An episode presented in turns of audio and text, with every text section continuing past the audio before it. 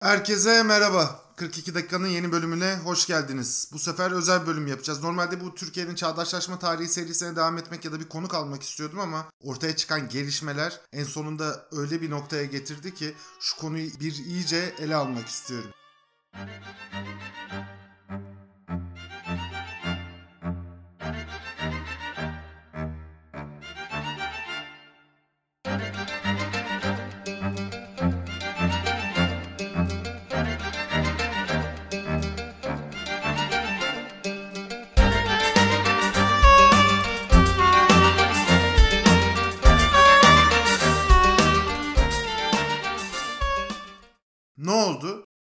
Boğaziçi Üniversitesi'ne yeni bir rektör atandı. Şimdi atanan rektör Melih Bulu. 2002 yılında AKP Sarıyer İlçe Başkanlığı yapmış. 2009 yılında AKP milletvekili adaylığı yapmış. Yani bayağı partizanlaşmış. Bayağı bir siyasi partiye angaje olmuş bir isim. Daha sonra Haliç Üniversitesi rektörlüğüne atanmış. Haliç Üniversitesi rektörlüğünden sonra da Türkiye'nin 100 yıllık bir kurumu olan Boğaziçi Üniversitesi'ne rektör olarak atanmış bir insan. Melih Bulu'nun şöyle akademik geçmişine baktığınızda ciddi bir sorunla karşı karşıya kalıyorsunuz. Ne o sorun? Adamın doktora tezinde %20 oranında intihal tespit edildi. Bu bilimsel etik açısından çok sorunlu. Kendisi bunun bir intihal olmadığını, elbette akademisyenlerin esinlenebileceğini söylüyor. Ama yapılan uluslararası ölçütlerdeki araştırmalar bunun esinlenme boyutunu çok aştığını, tam aksine intihal boyutuna ulaştığını gösteriyor. Dolayısıyla karşımızda partizanlaşmış ve siyasi sebeplerle, siyasi yakınlığı sebebiyle akademide belli bir noktaya gelmiş. Bu arada akademik performans açısından da sorunlu bir insan var. Şimdi atama kararı yasal olarak uygun. Yani bizim yasal mevzuatımız böyle bir atamaya müsaade ediyor. Ama mevzuata uygun olan bir şey her zaman hukukun genel ilkelerine, ahlaka uygun olmuyor. Atama kararı yasal olsa da bence bu yüzden meşru değil. Niye meşru değil? Çok basit bir şey. Üniversite dediğimiz şey ilk kurulduğu günden itibaren öğrenciler ve akademisyenler arasında kurulan bir birlik. Öğrenciler humanitas alanında belli eğitimler almak isteyen insanlar gidiyorlar belli akademisyenlerle buluşuyorlar. Bunun karşılığında belli bir ücret ödüyorlar. Üniversite öğretmenleri de elde ettikleri kaynaklarla üniversiteyi geliştirmeye çalışıyorlar. Üniversitenin temelinde işte akademisyenlerle öğrenciler arasında kurulan bu sözleşme, bu anlaşma var. Dolayısıyla üniversitenin temeli de bildiğimiz manada akademik bağımsızlığa dayanıyor. Öğrenciler ve akademisyenler bu birliği kurduktan sonra diyorlar ki bu kurumun geleceğine biz ortak irademizle karar vereceğiz. Şimdi bu iddia 1158 yılında Bologna Üniversitesi'ne zemin oluşturuyor. Bologna Üniversitesi kuruluyor ve Constitutio Habita dedikleri bir sözleşmeyle bu anlaşma onaylanıyor. Ve bu anlaşmayı düşünün 12. yüzyılda mutlak egemenliğe sahip prensler, krallar tanıyorlar. Daha sonra bu anlaşmaya benzer şekilde krallar tarafından da üniversiteler kuruluyor. Örneğin Napoli Üniversitesi böyle kurulan üniversitelerden bir tanesi. Şimdi sadece şunu düşünmenizi istiyorum. 12. yüzyılda yaşayan bir tane kral, bir tane prens bizim çağımızın bilgi birikimine, bizim çağımızın kültürüne, bu tarihe kadar üretilmiş sanat alanında, felsefe alanında yeni verilerin tamamına yabancı. Bunların tamamından muaf. Hiçbiri yok. Ona rağmen 12. yüzyılda yaşayan bir kral bile üniversite bağımsızlığını koruyarak öğrencilerle öğretmenler arasında kurulan bu birliği oluşturmayı kendi toplumu ve kendisi açısından daha faydalı görüyor ve üniversitenin akademik bağımsızlığına saygı gösteriyor. Karşılaştırdığımız adam bizden dikkat istiyorum tekrar 800 yıl önce yaşayan bir adam. Bizim savunduğumuz şey 800 yıl önce dünyada Avrupa'da uygulanan bir temel ilke. Şimdi bu temel ilke bu ülkede çok uzun yıllardır sadece AKP döneminde değil 1980 ihtilalinden itibaren YÖK'ün kurulmasıyla çok uzun zamandır uygulanmadığı için İlk 500 üniversite arasında dünyada sadece 9 üniversitemiz var. Ve bu 9 üniversiteyi de ciddi bir şekilde incelerseniz bu üniversitelerin bir kısmının da gerçekten bu sıralamada olmayı hak etmediğini, sadece yaptıkları bilimsel üretimle, makale üretimiyle bu bilimsel sıralamada bir yer bulabildiklerini de görüyorsunuz. Yani yoksa çevre faktörleri, akademik kriterler gibi kriterler bakımından tercih edebileceğimiz üniversiteler değil. Şimdi boş verin hepsi de süper üniversitelerimiz olsun. İşte Koç gibi, Boğaziçi gibi ciddi üniversitelerimiz olsun. Bu halde bile 83 milyonluk bir ülke olarak yaklaşık 100 yıllık bir cumhuriyet geleneği, yaklaşık 600 yıllık işte çok övündüğümüz, böbürlendiğimiz Osmanlı geleneği, binlerce yıllık devlet geleneğiyle dünyadaki ilk 500 üniversite arasında sadece 9 üniversiteyle gerçekten istediğimiz, hedeflediğimiz noktaya varabilir miyiz?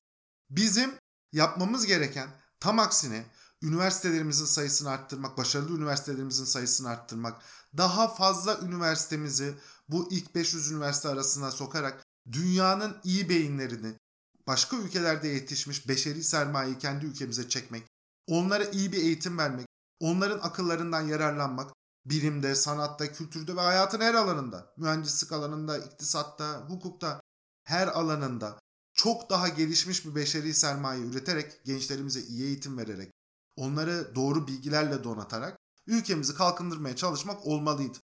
Biz bunun yerine kendi ülkemize katma değer sağlayan, bilimsel üretim sağlayan bir numaralı A klas üniversitelerimizde kavga etmeyi tercih ettik. Ya da kavga etmeyi tercih eden bir iktidarla baş başayız. Bu neye benziyor biliyor musunuz? Bir insanın kendisinin bir tarlası olduğunu düşünün. Bu tarlaya elbette iyi bakmak ister. Güzel tohumlamak ister, güzel sulamak ister, havalandırmak ister değil mi? Tam aksine bizim çiftçimiz kendi ülkemizin bu büyük tarlayı sürekli azotlayarak toprağını öldürmeye çalışıyor. Tam aksine iyi yönetemediği için bu tarlayı kurutuyor ve bu tarladan doğru, düzgün, verimli bir ürün almamızı engelliyor. Tam aksine bu tarlayı sürmeyerek, hak ettiği gibi bu tarlaya davranmayarak bütün o tarladan beslenenlerin, tarladan elde edilen ürünlerle hayatını geçirenlerin daha da yoksullaşmasına, sefilleşmesine neden oluyor. Elbette bir iktidar kendi kurumlarıyla kavga edebilir. Bu kurumları değiştirmek isteyebilir. Bu kurumları ele geçirmek isteyebilir. Bunlar artık yaşadığımız gerçeklikte neredeyse standart hale gelmiş uygulamalar. Ama dünyanın en akılsız, en aptal, en cahil iktidarı bile kendi ülkesinin üniversite gibi kurumlarıyla kavga etmez. Naziler, faşist İtalya bile bunu bu seviyede yapmaya çalışmadı. Evet üniversiteleri baskı altına aldılar. Evet üniversiteleri içerisinde partizanlar devşirdiler ya da kendi partizan militanlarını oraya soktular. Kimi dönemler evet üniversitelerin eğitimine de ara verdiler 2. Dünya Savaşı nedeniyle. Ama o üniversiteler Nazi rejiminden sonra tekrar ayağa kalkabildi. Oradaki akademisyenler, Yahudiler dünyanın birçok ülkesine kaçtılar. Ama neticede Almanya üniversite geleneğine ve kurumlarına sahip bir ülke olarak 2. Dünya Savaşı'ndan sonra dünyada hak ettiği yere doğru yolculuğuna çıkabildi. Bizim elimizden 21. yüzyılda kendi kurumlarımızla bir seviyede bile yaşasalar bakın. Kendi kurumlarımızla geleceğe yürüme hakkı alınıyor. Bizim elimizden kurumlarımız, bu ülkenin yüzlerce yıllık tecrübesiyle, kültürüyle ortaya çıkarttığı yapılarımız, temel taşlarımız, bu ülkedeki işaret fişekleri çalınıyor. Eskiden benim gençliğimde çok açık söyleyebilirim. Tamam Türkiye elbette çok iyi bir ülke değildi. Gelişkin bir demokrasimiz yoktu. Kurumlarımız çok güçlü kurumlar değildi. Elbette birçok sorunumuz vardı. Ama belli bazı kurumlar güven telkin ediyordu topluma. Bunların bir tanesi mesela YÖK diye bir kurum vardı. ÖSYM diye bir kurum vardı ve biz ÖSYM'nin yaptığı sınavların doğru, dürüst, adil olduğuna inanıyorduk. Bu his benim yaş grubumda ve benden sonra gelecek nesillerde toplumla şöyle bir sözleşmeye imza atma hakkı tanıdı. Toplum bize dedi ki kardeşim eğer doğru bir eğitim alırsan, çalışkan olursan, şunları şunları şunları iyi yaparsan senin önüne bir sınav çıkacak. Bu sınav çok objektif bir sınav olmayabilir. En iyi sınav olmayabilir ama bir sınav. Ve bu sınavda belli başarıyı uygulayanlar, belli başarıya ulaşanlar bu ülkenin üniversitelerinde iyi bir eğitim alabilir, hak ettikleri eğitimi alabilir ve bu eğitim sonucunda bir meslek sahibi olabilir ve o meslek sayesinde de parasını kazanıp kendi hayatını kurabilir. Bugün Türkiye'den ve Türkiye'nin gençlerinden bu sözleşmeyi yapma hakkı alındı. Bugün gençler ÖSYM'ye güvenmiyorlar. Soruların çalınıp çalınmayacağını bilmiyorlar. Kimlerin hak etmeden bu ülkenin iyi koltuklarına oturacağını, kimlerin de hak ettikleri halde hak ettikleri hiçbir koltuğa ulaşamayacağını bilemiyorlar. Ve bu inanılmaz bir hayal kırıklığı yaratıyor. Gençlerle toplum arasındaki duygusal bağı da elbette kopartıyor. Şimdi bunun şöyle temel bir nedeni var. Neden bizim kurumlarımız yok oluyor? Neden BDDK çalışmıyor? Neden TMSF çalışmıyor? Neden Merkez Bankası diye bir kurum adeta siyasetin aparatı olmuş durumda? Bunun bir tane öncelikli sebebi var. Ben bunu sürekli anlatıyorum. Türkiye anayasasızlaşma süreci yaşıyor. Anayasa dediğimiz şey toplumun bireyleri arasında geleceğe ilişkin olarak geleceği de bağlayacak şekilde yapılmış bir sözleşmedir. Burada insanlar derler ki çok kaba taslak anlatıyorum. Kardeşim bizim temel haklarımız bunlar. Biz bu hakları korumak için şöyle bir bürokratik örgütlenme kuruyoruz. Bu bürokratik örgütlenmenin temel yapıları şunlar. İşte yasama organı, yargı organı, değil mi? Yürütme organı. Bu organlara verdiğimiz yetkiler şunlar. Bu organların topluma karşı görev ve sorumlulukları da bunlar. Sözleşmenin temeli bu.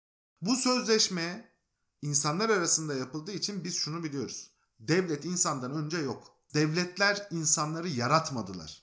İnsanlar devletleri yarattılar. Devleti yaratan insanın da isteği, talebi, bu işten muradı şuydu. Kardeşim biz doğa içerisinde yapayalnız kaldığımızda yok olan bir türüz. Bütün bilimsel araştırmalar gösteriyor ki insanlar bir sürü hayvanı. İnsanlar tek başına panter gibi, jaguar gibi yaşayabilecek canlılar değiller.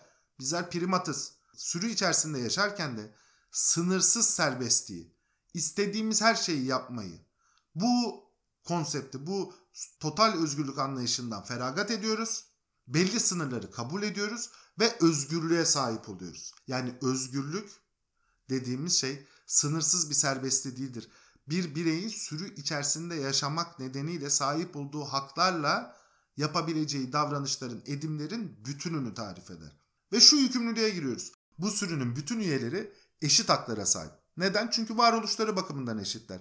Hepimiz bir anadan, bir babadan doğuyoruz.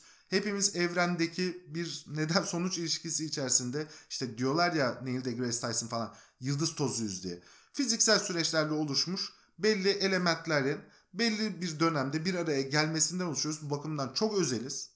Eğer bizi Tanrı yarattıysa da bu arada onu da kabul edersek. Tanrı yarattıysa da Tanrı her birimiz ayrı ayrı yaratıyor.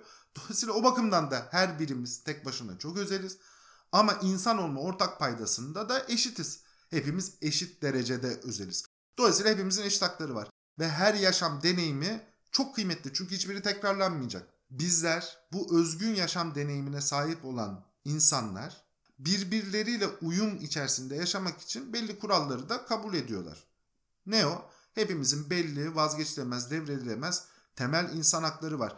Fransız İnsan ve Yurttaş Hakları Bildirgesi'nde, Amerikan Bağımsızlık Bildirgesi'nde belirtilen haklar hemen hemen bunlar. Bakın Amerikan Bağımsızlık Bildirgesi'nde şöyle diyor. Biz şu gerçeklerin açık olduğu görüşündeyiz. Bütün insanlar eşit yaratılmıştır ve onları yaratan Tanrı kendilerine vazgeçilemez bazı haklar vermiştir. Bu haklar arasında yaşama, özgürlük ve mutluluğu arama hakkı vardır. Bu hakları korumak için insanlar aralarında meşru, iktidar, hak ve yetkilerini yönetilenlerin rızasından alan hükümetler kurmuştur. Herhangi bir hükümet bu amaçları tahrip eder bir nitelik kazanırsa onu değiştirmek veya kaldırmak ve temelleri kendi güvenlik ve refahlarını sağlamaya en uygun görünecek ilkeler üzerine dayanan güç ve yetkiyi aynı amaçla örgütleyen yeni bir hükümet kurmak o halkın hakkıdır. Çok basit, çok primitif, çok temel. İnsanlar devletleri kurdu ve insanlar devletleri kendi hak ve özgürlüklerini korumak ve kendisine hizmet etmesi için kurdu. Eğer bir hükümet, eğer bir devlet bu amaca hizmet etmiyorsa, bizzat insanlardan aldığı yetkiyi, bizzat insanlardan aldığı parayla sahip olduğu imkanları bir grup insan, bir zümre o insanlara karşı kullanmaya başlıyorsa, yani o insanları köleleştiriyorsa o zaman o hükümeti değiştirmek o, ya da o hükümet düzenini değiştirmek bunu meşru yollardan da yapabiliriz anayasal süreçlerle. Ya da yeni bir hükümet kurmak halkın hakkıdır. Çünkü insanlar köle değildir. Toplumsal sözleşme bunun garantisidir. İnsanlar kendi kurdukları devletlerin kölesi olamaz. Karşı karşıya kaldığımız sorun şu. Bu ülkenin elinden toplumsal sözleşmesi alınıyor. Anayasasızlaşma süreci dediğimiz şey bu demek. Örnek Boğaziçi Üniversitesi'nde otobüs durağında bekleyen bir Boğaziçi'li öğrenci bir anda gözaltına alındı. Vapura binmek isteyen Boğaziçi'li bir öğrencinin vapura binme hakkı gasp edildi. Ve bunun hiçbir yasal dayanağı yok. Anayasalı bir ülkenin temeli şudur. Anayasa vardır. O anayasanın kuralları herkesi her zaman bağlar. Sonra o anayasaya göre çıkartılmış kanunlar vardır. Buna kanunlar hiyerarşisi diyoruz. O kanunlara da uyulur. Sonra o kanunlara bağlı çıkan yönetmelikler vardır. İşte tüzükler vardır neyse. Her şey kanunlara uygun olarak yapılır. Hiç kimse açıkça kanun tarafından verilmeyen bir yetkiyi kullanamaz. Yani ben bugün çıkıp birden kardeşim ben başbakan yetkisi kullanacağım, cumhurbaşkanı yetkisi kullanacağım, İçişleri Bakanı yetkisi kullanacağım diyemem. Çünkü meşru şekilde öyle kanunun öngördüğü, anayasanın öngördüğü şekilde o makamlara seçilmedim. Bana şizoid dersiniz. Adam çıkıyor kanunun açıkça kendisine vermedi. Bir yetkiyi kullanıp otobüs durağındaki çocuğu gözaltına alıyor. Bir tane mahkeme gidiyor yalnızca saraydan talimat geldiği için ya da bir yerden talimat geldiği için ya da öyle olduğunu düşündüğü için ya da öyle yapmasının daha makbul olduğuna inandığı için. Anayasa Mahkemesi'ni hiçe sayıyor. Anayasa Mahkemesi kararını hiçe sayıyor. Ve Enis Berberoğlu hakkındaki tahliye kararını Anayasa Mahkemesi'nin vermiş olduğu uygulamıyor. Yani diyor ki evet anayasa var, evet kanunlar var, evet bu anayasa uygun olarak oluşturulmuş mahkemelerimiz var, yüksek yargı organları var. Ama ben bunları tanımıyorum, bu anayasayı tanımıyorum, bu milletin yaptığı sözleşmeyi tanımıyorum. Benim baktığım yer küçük, kısıtlı bir zümrenin çıkarlarıdır ve ona uygun hareket ediyorum. Yani diyor ki ben hukukun üstündeyim. Ben sizin yaptığınız anayasanın üstündeyim. Ben bu milletin üstündeyim. Ben bu ülkedeki bütün insanların üstündeyim. Ben kurallarınızla bağlı değilim. Ben kuralları koyarım diyor. Egemen olan benim diyor. Millet değil diyor. Sizler değilsiniz diyor. Sizler hiçbir şeysiniz diyor. Nasıl geldik bu sürece? Şöyle geldik. Hukuk devletini yok ederek geldik. Hukuk devletinin yok oluşunda da açıkça söylüyorum. Meslektaşlarım alınmasınlar. Hukukçular bu ülkeye ihanet ettiler. Çünkü hukuku savunmadılar. Yaklaşık 10 yıldır yaşanan türlü hukuksuzluk, türlü adaletsizlik karşısında, yargı organlarının çözülmesi ve partizanlaşması karşısında, yargı organlarının belli cemaat, ilk önce cemaat, aldatıldık, kandırıldık hatırlayın. Sonra da daha partizan işte Pelikan, sonra Pelikan gidiyor yeni bir şey gibi grupları açılmasına seyirci kaldılar. Verilen haksız yanlış yargı kararlarına seyirci kaldılar. Bu ülkenin 73 tane hukuk fakültesi var. 73 hukuk fakültesi her sene, her gün, her böyle kararda yeri göğü birbirine katmak zorundaydı. Ama hukuku savunmaktan vazgeçtik. Çünkü bir kısmı dediler ki kardeşim herkes kendi yoluna bakmalı. Yolumuzu bulmaya çalıştık. Bir kısmı dediler ki ulan AKP kazanırsa ben de onlarla birlikte kazanacağım. Ben de koltuk makam mevki sahibi olacağım. Kişisel çıkarları öne koyduk. Ve neticede ortaya hukuk diye bir şey kalmadı. Ve hukuk ortadan kalkınca bakın bugün hangi anayasa kuralının kimi ne kadar bağladığını bilmiyoruz. Gerçekten aynı kurallarla bağlı mıyız? Gerçekten Tayyip Erdoğan Kızılay Meydanı'nın ortasında birinin kafasına silah dayayıp ateş etse ne olur? Yargılayabilecek bir mahkeme var mı? Bir yargı organı var mı? Bir yönetici tabii yapmaz bunu ama bir yönetici kendi vatandaşlarına eşit haklara sahibiz. Tayyip Erdoğan'ın bizden fazla hakkı yok anayasaya göre. Eşit haklara sahibiz. Bu ülkenin bir vatandaşı diğerini öldürebiliyorsa ve onu yargılayacak bir tek hukuk kurumu bile yoksa şimdi biz eşit haklara sahibiz diyebilir miyiz? Yok. Biz bizi öldürebilecek olanın kölesi olmuşuz demek. Bizi savunacak hiçbir şey yok. Tamamen insafa bırakılmış durumdayız. Elbette kafasına silah dayayıp öldürmesine gerek yok. Ters kelepçe yapıp Silivri'ye gönderebilir. Ve bunu herkes için yapabilir. Her düzeyde yapabilir. Boğaziçi Üniversiteli çocuklar otobüs durağında sadece otobüs durağında durdukları için gözaltına alınabiliyorlarsa bunun şundan hiçbir farkı yok. Bir gün evinizde otururken evinize biri gelir ve sizi alıp götürebilir. Hiçbir gerekçe sunmasına bile gerek yok. Bir gün yolda yürürken sizi elinizden tutup alıp götürebilir. Böyle bir ülkede hukuk devletinden tabii ki bahsedemeyiz. Böyle bir ülkede anayasadan bahsedemeyiz. Böyle bir ülkede esasında vatandaşlıktan bahsedemeyiz. Çünkü vatandaş olmanın temeli toplumsal sözleşmeden, anayasadan kaynaklanan haklarını koruyan, bu haklara sahip olan ve bu hakları da kendi kurduğu kurumlar tarafından, yargı organları tarafından korunan, te, adalet tarafından teminat altında olan insan demektir. Eşit haklara sahip olan insanlar demektir. Bu ülkede biz eşit haklara sahip değiliz. Biz Tayyip Erdoğan ve çok kısıtlı bir zümre ve onun çevresindekilerle eşit haklara sahip değiliz. Onlar ayrıcalıklı bir klas, bir zümre. Onlar farklı kurallara tabiler. Onlar her şeyi yapabiliyorlar. Ve biz de onların yaptıklarına maruz kalıyoruz. Diyor ya yürekleri yetse Cumhurbaşkanı da istifa etsin diyecekler.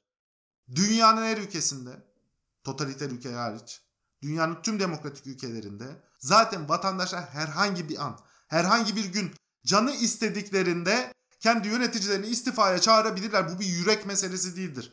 Bu vatandaşlık hukukundan kaynaklanan temel bir haktır. Fikir ve ifade hürriyetinin görünüm şekillerinden bir tanesidir. Kafaya bakın şimdi. Kendisinin istifa edilmeye çağrılmasını bir yürek meselesi olarak görüyor. Niye sen tiran mısın? Sen Kral Louis misin? Kimsin sen? Devletin kendisi sen misin? Şahsın mı? Vücudun mu? Sen olmasan devlet olmaz mı? Biz olmaz mıyız? Bizi sen mi yarattın? Haşa huzurdan Allah mısın? Rab misin? Peygamber misin? Peygamber bile bu kadar ileri gitmiyordu mesela. Peygamber diyordu ki ben size ancak bir uyarıcı olarak gönderildim. Hiçbirimizin velisi değildi. Günah ya da sevap kazandıracak edimleri söyledi iyi ile kötü arasında. Bunları vaaz etti ve onlar kendi vaazı da değildi İslam fıkhına göre. Allah'ın emirleriydi. Bunları uygulayıp uygulamamakta bu emirlerin ifade edildiği şahsa kalmıştı. Peygamberi eleştirmek bir yürek meselesi değildi. Hz. Muhammed'i eleştirdiler. Mesela Ebu Zer sahabelerden uzun süre eleştirdi. Tayyip Erdoğan'ı eleştirmek neden bir yürek meselesi olsun? Ne olur eleştirirsek? Ne olur istifaya çağırırsak? İstifa ederse Türkiye ne kaybeder? Bizler ne kaybederiz? Ama daha önemlisi şu. Kimsin sen? Sen kimsin ya? Kimsin sen? Velilerden bir veli misin? Nesin? Bir cumhurbaşkanı yürütme organının başıdır. Yürütme organının yetkilerini, anayasadan kaynaklanan yetkileri kullanır ve topluma karşı sorumludur. Yaptığın edimi beğenmiyorsak istifa etmeni de isteyebiliriz. Uygulayıp uygulamamak sana kalmış. Burada konu zaten yürek konusu olan şey gençlerin yapacağı şey değil gençler. Ya da herhangi bir vatandaşı bu ülkenin. Herhangi bir yöneticiyi istifaya davet edebilir. Yürek konusu olan şey Tayyip Erdoğan'ın yaptığı. Tayyip Erdoğan yüreği yetmediği için istifa etmiyor. Çünkü biliyor ki bugün istifa etse 23 Haziran'da AKP nasıl sandığa gömüldüyse kendisi de aynı o şekilde sandığa gömülecek. Bütün anketler gösteriyor ki kendisinin içinde bulunduğu ittifakın ilk turda %50'ye ulaşma şansı yok. O iş bitti. O film koptu. Neden koptu? İşte bu yönetim tarzı nedeniyle koptu. Siz anayasayı yok ederseniz, toplumsal sözleşmeyi ortadan kaldırırsanız, siz hukuk kurallarını çift vitesli hale getirirseniz, birilerine başka, diğerlerine başka kurallar uygularsanız, siz toplumun bir kesimini, bir zümreyi diğer toplumun tamamına egemen kılarsanız, bütün toplumun kaynaklarını, insanlardan aldığınız vergileri, çünkü bunu insanlar üretiyor, bu değeri insanlar üretiyor. Devlet hiçbir şekilde değer üretmiyor. Devlet sadece tüketiyor. Devlet insanların ürettiği değerden bir pay alıyor ve onu harcıyor her sene. Siz bu kaynakları sadece yandaş şirketlere verirseniz, dünyanın en fazla ihale alan 10 inşaat şirketi arasından 5 tanesi Türkiye'de ise ve bildiğimiz 5'li grupsa, siz kamu kaynaklarını böyle adeta sünger gibi emerken, milletin çok büyük bir kısmı büyük acılar yaşıyorsa ve siz buna bigane kalıyorsanız, ve en sonunda ülkede can ve mal güvenliği bile kalmamışsa e, o zaman bunun sonucunda dünyada kimse size yatırım yapmaz ve ekonominiz elbette kötü gider. Çünkü niye? Kaynakları israf ediyorsunuz ya da yolsuzluk yaparak, alenen çalarak harcıyorsunuz. Kötü kullanıldığı için kaynaklar bunun ekonomik maliyeti de ağır oluyor. Kendi ülkenize, insanlarınıza yatırım yapamıyorsunuz. İsraf ve yolsuzluk olduğu için tabii ki hukuki denetim istemiyorsunuz. Hukuki denetim istemediğiniz için hukuku da yok ediyorsunuz. En sonunda böyle can ve mal güvenliği olmayan bir jungle ülkesine dönüyoruz. Samimi olarak söylüyorum. Saddam rejiminde yaşayanlar bizden öyle çok uzakta ağır travmalar yaşamadılar. Beşar Esad rejiminde yaşayanlar Arap Baharı'ndan önce bizden çok uzakta bir hikaye yaşamıyorlardı. Totaliter rejimlerde yaşayanlar 3 aşağı 5 yukarı işte bizim bu yaşadıklarımızı yaşıyorlar. Şunu insan olarak bizim Boğaziçi'li öğrencilere verecek bir aklımız yok. Benim yok. Onlar zaten çok güzel sahada durumu görüyorlar. Çok güzel bir şekilde kendilerini ifade ediyorlar. Çok doğru tercihler yapıyorlar. Ve onlarla gurur duyuyorum. Ama benim kendime dair yapacağım bir şey var. Kendime sormam gereken ve sizlerin de kendinize sormanız gereken bir soru var. Biz bu köleliği hak ediyor muyuz? Biz bu köleliği hak ediyor muyuz? Biz çok kısıtlı bir zümrenin bizden paramızı alıp sonra bizim haklarımızı baskı altına alıp kafamızın üstüne bir postal dayayıp ağzını açarsan seni tutuklarım. Sokakta yürürsen seni tutuklarım. Tehdidi altında. Bu gayrimedeni, barbarca tehdit altında. Yaşamayı hak ediyor muyuz? Eğer biz kendimize buna layık görüyorsak, bu köleliğe, bu izansızlığa, bu alçaklığa, bu zelilliğe, bu onursuzluğa, dünyanın birçok ülkesinde birçok yaşıtımız temel hakları olarak onurlarıyla, gururlarıyla yaşıyorlar. Kendi fikirlerini özgürce söylüyorlar. İstedikleri partiyi destekliyorlar. Hiç utanmıyorlar, üye oluyorlar. Ama bu onlardan ne kamuda bir hizmet alırken, ne kamuda memuriyet yaparken, ne de bir iş yaparken kimse onlara ayrımcılık yapmıyor. Onurla yaşayabiliyorlar. Kendi ahlaklarıyla yaşayabiliyorlar. Riyakarlık yapmak zorunda değiller. Dal kavukluk yapmak zorunda değiller kimseye. Kimseye bir iş yaptırmak için rüşvet vermek zorunda değiller. Kimseye başlarına bir şey gelmesin diye yaranmak zorunda değiller. İnsanlık o.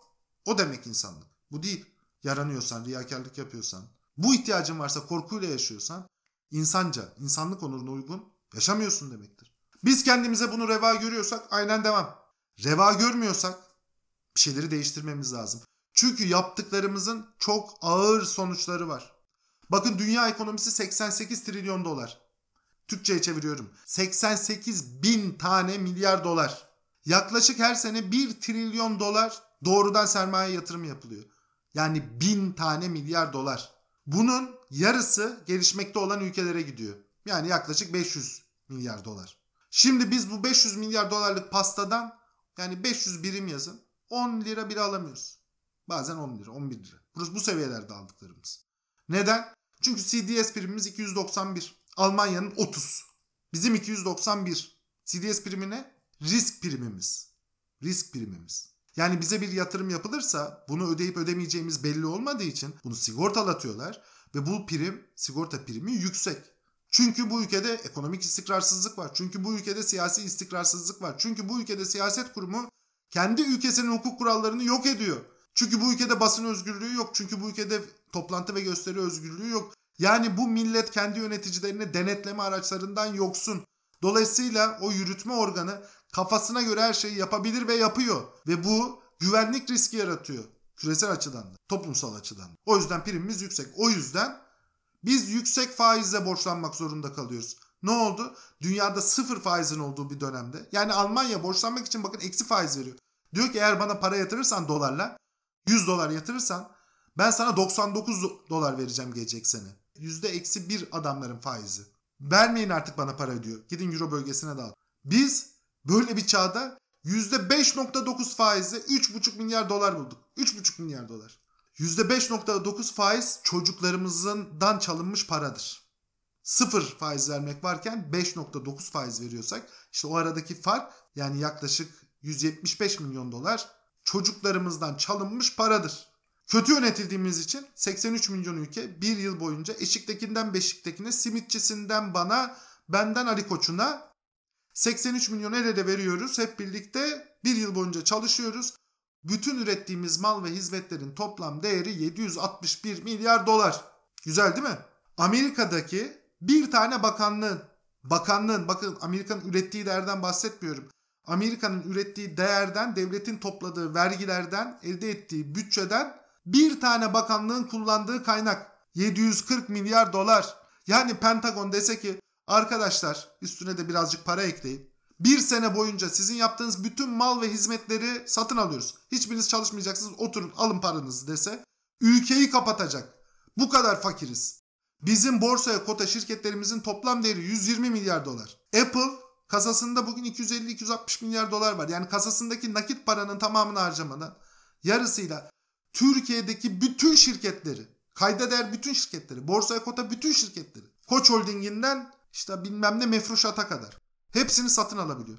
Ülke istihdamının %80'ini satın alabiliyor. Bu kadar fakiriz bu yaptığımız akılsızlıklar nedeniyle. Kişi başına düşen gelirimiz 9126 dolar. Kazakistan'ın gerisinde. Kazakistan'ın gerisinde. Ülkede 10 milyon işsiz insan var. Gerçek işsizlik oranına bakarsanız işte umudunu kaybedenler, iş aramayanlar vesaire vesaire şunlar bunlar. %29.8, %30 işsizlik var. Türkiye'nin yarısından fazlası çalışmıyor. Bir şey üretmiyor. Çalışanların yarısı asgari ücretli. Yani şöyle düşünün. Avrupa'da, Belçika'da çalışanlar arasında asgari ücretlerin oranı %1.1. Yani her 100 çalışandan sadece biri asgari ücret alıyor. Bize en yakın ülke Slovenya %19.8. Yani her 5 çalışandan sadece bir tanesi asgari ücret oluyor. Kalan 4 asgari ücretin üstünde. Bizde %50.